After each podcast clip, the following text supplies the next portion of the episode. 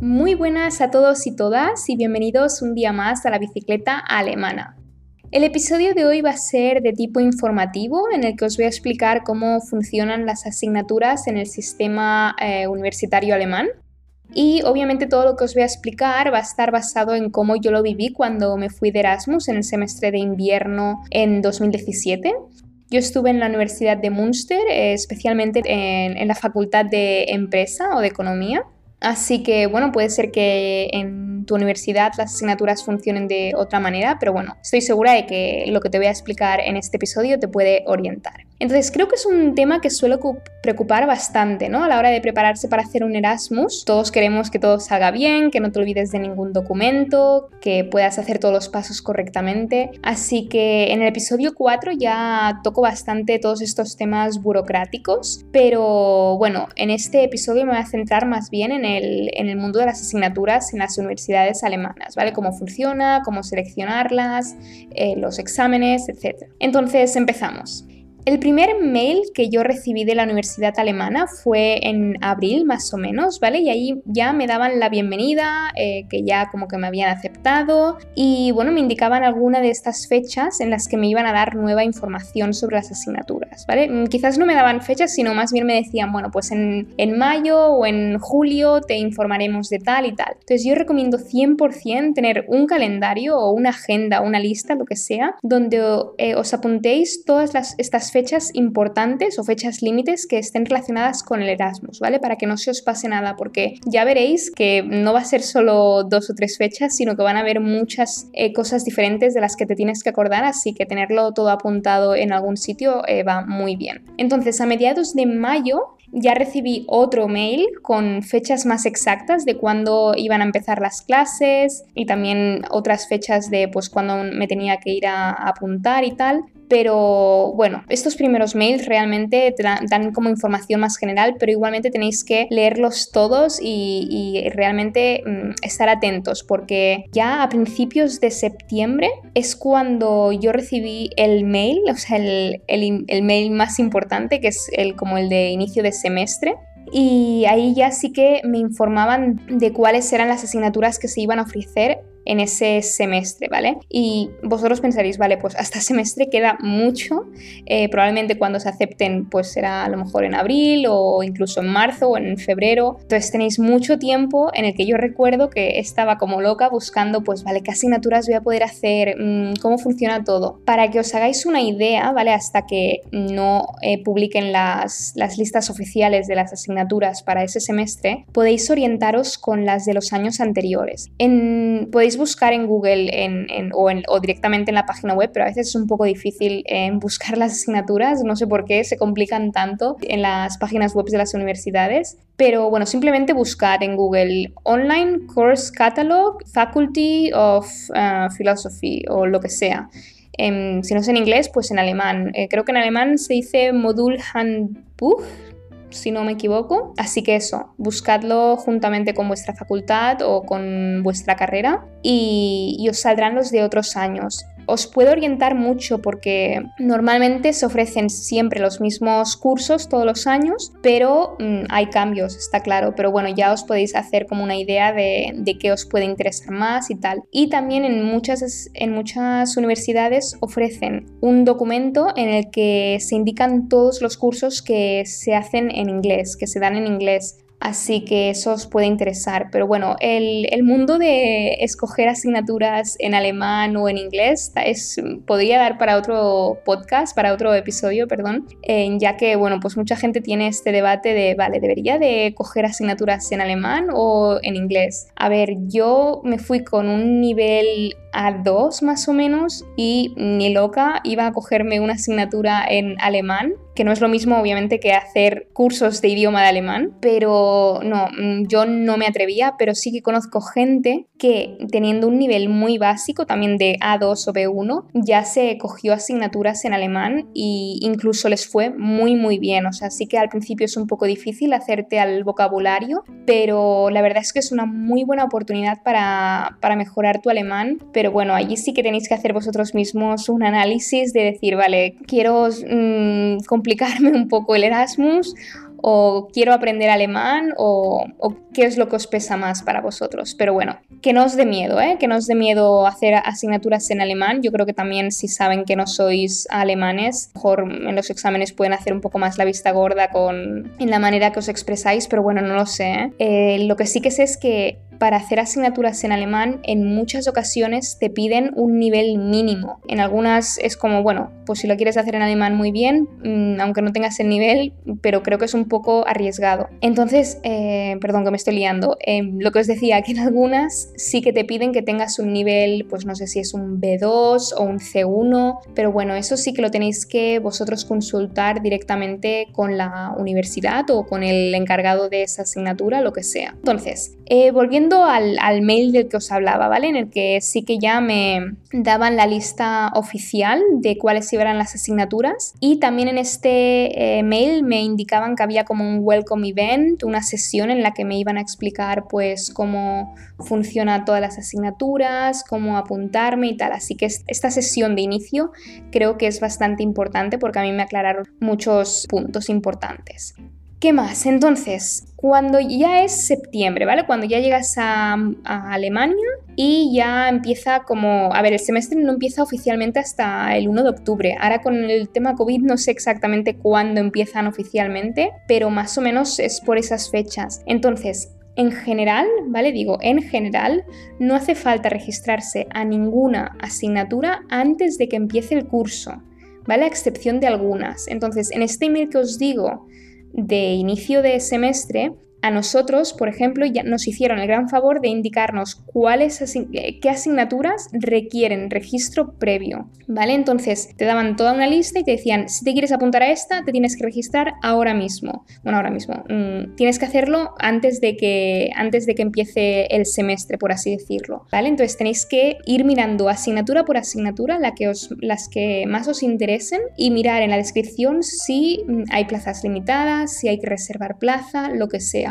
porque es, es, muy importante, o sea, realmente si hay plazas limitadas es lo que hay, hay veces que, realmente se, llenan muy rápido, así que si teníais pensado hacer, conseguir créditos por esa asignatura y finalmente no podéis hacerla, pues obviamente es un, chasco. A ver, asignaturas hay de diferentes tipos, ¿vale? Yo simplificaría en Vorlesung, Seminar y Übungen, que son un poco diferentes. Para las asignaturas a las que se le llama Vorlesung, son clases magistrales, ¿vale? En las que pues normalmente hay mucha más gente, se hacen en estas salas un poco más grandes, obviamente depende de qué de qué asignaturas, pero bueno, en la lista de cursos que os digo, en esta lista oficial, ya te indican cuál es el primer día de muchas de estas asignaturas, ¿vale? Entonces, puedes ir al primer día de, la, de todas las asignaturas que tú quieras, ¿vale? Es más bien como el primer día tú vas y escuchas lo que dicen, mm, normalmente te explican pues cómo va a ser ese curso, eh, si tienes que hacer exámenes, si tienes que hacer em, trabajos, lo que sea, o si te tienes que registrar o no, ¿vale? Entonces, mm, yo, mi consejo sería ir a todas las que podáis de estas eh, primeras asignaturas. O sea, si estáis indecisos entre hacer una asignatura o no, pues id simplemente el primer día y escucháis lo que os dicen y si os interesa, bien, y si no, pues, pues también bien. y, eso. Normalmente, eh, a ver, hay dos fechas importantes, ¿vale?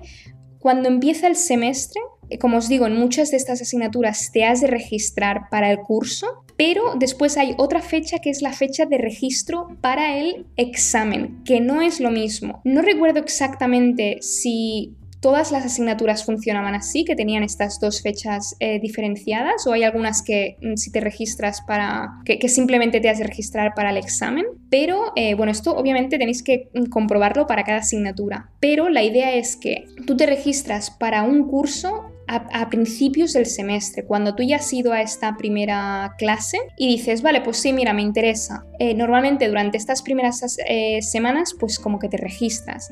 Y después ya, cuando ya ha pasado un poco más del semestre, pues a mediados, como a finales del principio del semestre, es cuando te registras para el examen, ¿vale? Que eso sí que te envían un, mail normalmente, bueno, a mí, a mí, al menos me lo enviaron, que, diciéndome, vale, pues ahora ya empieza la, las semanas en las que te puedes registrar para hacer el examen. Y este paso es súper importante de hacer porque si tú te registras para un curso y todo muy bien y tal, y te olvidas de registrarte para el examen, esa asignatura no te va a contar. Es muy importante hacer este registro para el examen, ¿vale? Eh, que obviamente en este email pues ya te explican cómo hacerlo y tal. Entonces, eso para las clases magistrales o for lesson. Estas asignaturas normalmente, bueno, no normalmente, algunas veces, tienen o van acompañadas de lo que se llaman clases de ejercicios, Übungen. Eh, son clases mucho más prácticas, eh, también son clases en las que hay mucha menos gente y eh, son bastante comunes en asignaturas de ciencias, eh, matemáticas, cosas así, ¿vale?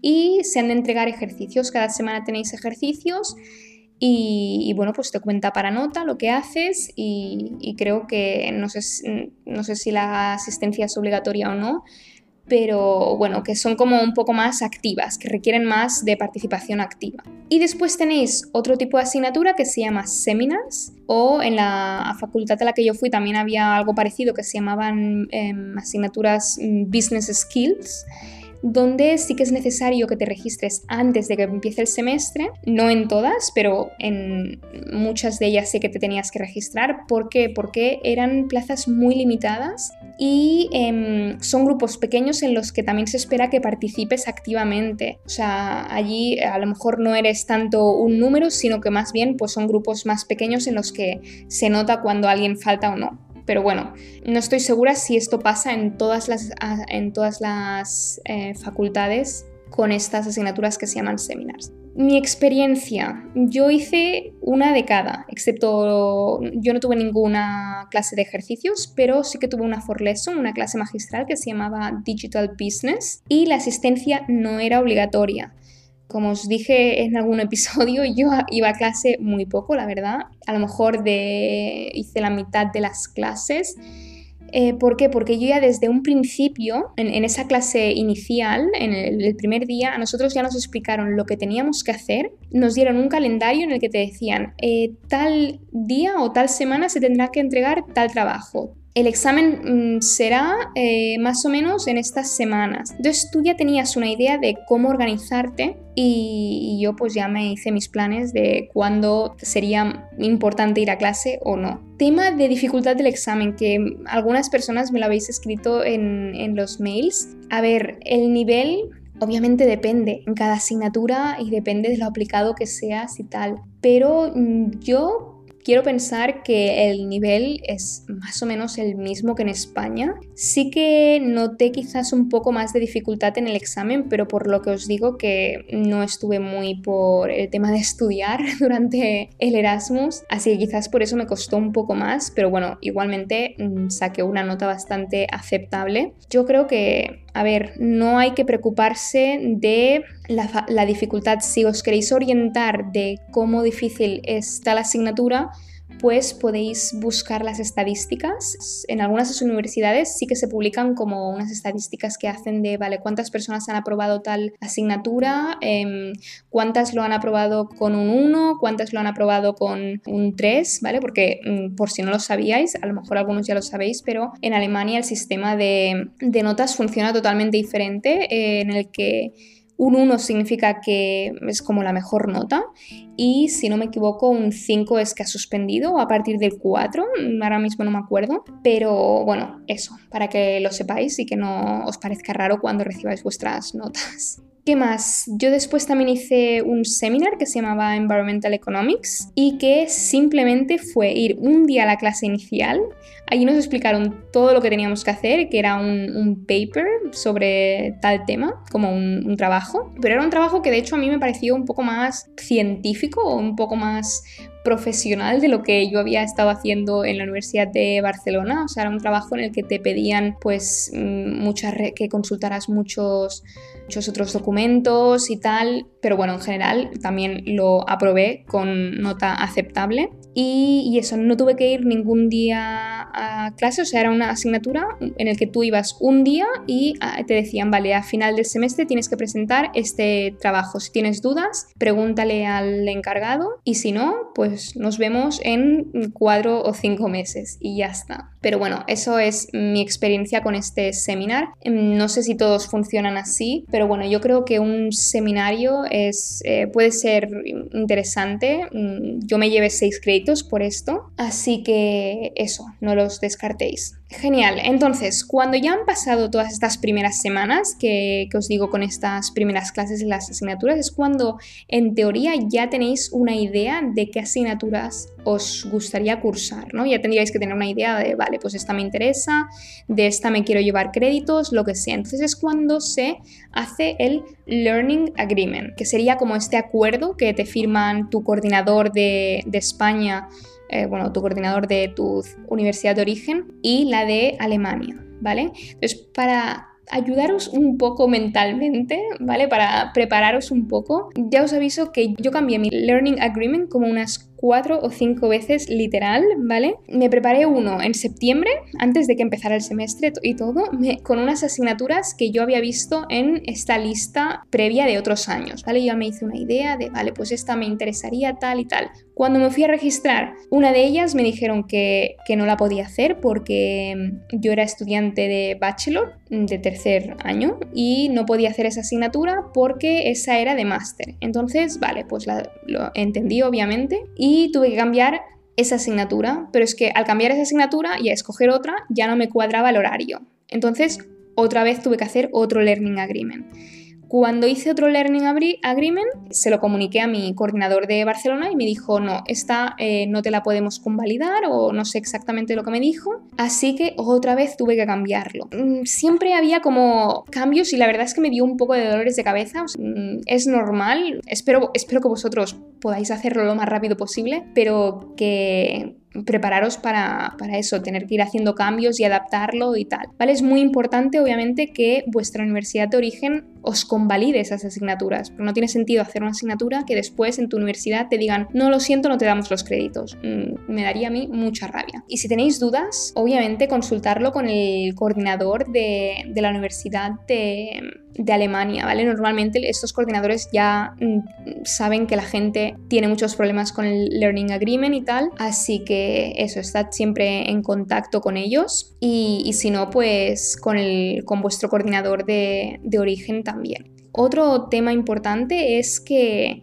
algo que a mí me sorprendió, de hecho, es que en Alemania la mayoría de profesores tienen como un ayudante o un secretario que normalmente es o bien un, estudiante de, doctorado o un estudiante que, que, les ayuda, un working student o creo que les llaman hibis que ayudan al profesor a organizar estas asignaturas. Así que si tenéis preguntas sobre cualquier asignatura, mm, si queréis que os respondan más rápido, yo os diría que contactéis a estos ayudantes porque os van a responder eh, más rápido que los profesores. Yo de hecho era bastante inocente y el primer día fui y cuando el profesor acabó su, su clase, yo me dirigí a él, obviamente con, mucha educación, tal, y le pregunté algo de, bueno, ¿cuándo, ¿cuándo es el examen? Porque mm, yo más o menos, o sea, en Barcelona siempre hablo con los profesores, o sea, no es una, no, no hay tanta distancia entre el alumnado y el profesorado, pero en Alemania este profesor se me quedó mirando con una cara de, mm, ¿qué me estás contando?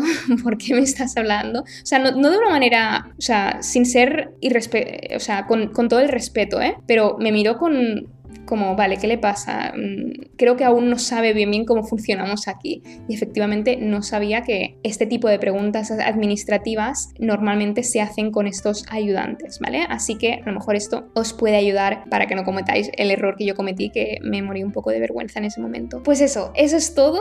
Obviamente es un resumen de cómo funciona el sistema alemán. Si tenéis cualquier duda, podéis escuchar el episodio 4, que hablo también de estos temas burocráticos, de documentos que se han de presentar y tal. O si no, me podéis escribir a la bicicleta alemana con cualquier duda o cualquier sugerencia que tengáis. Eso es todo. Un saludo y hasta pronto. Adiós.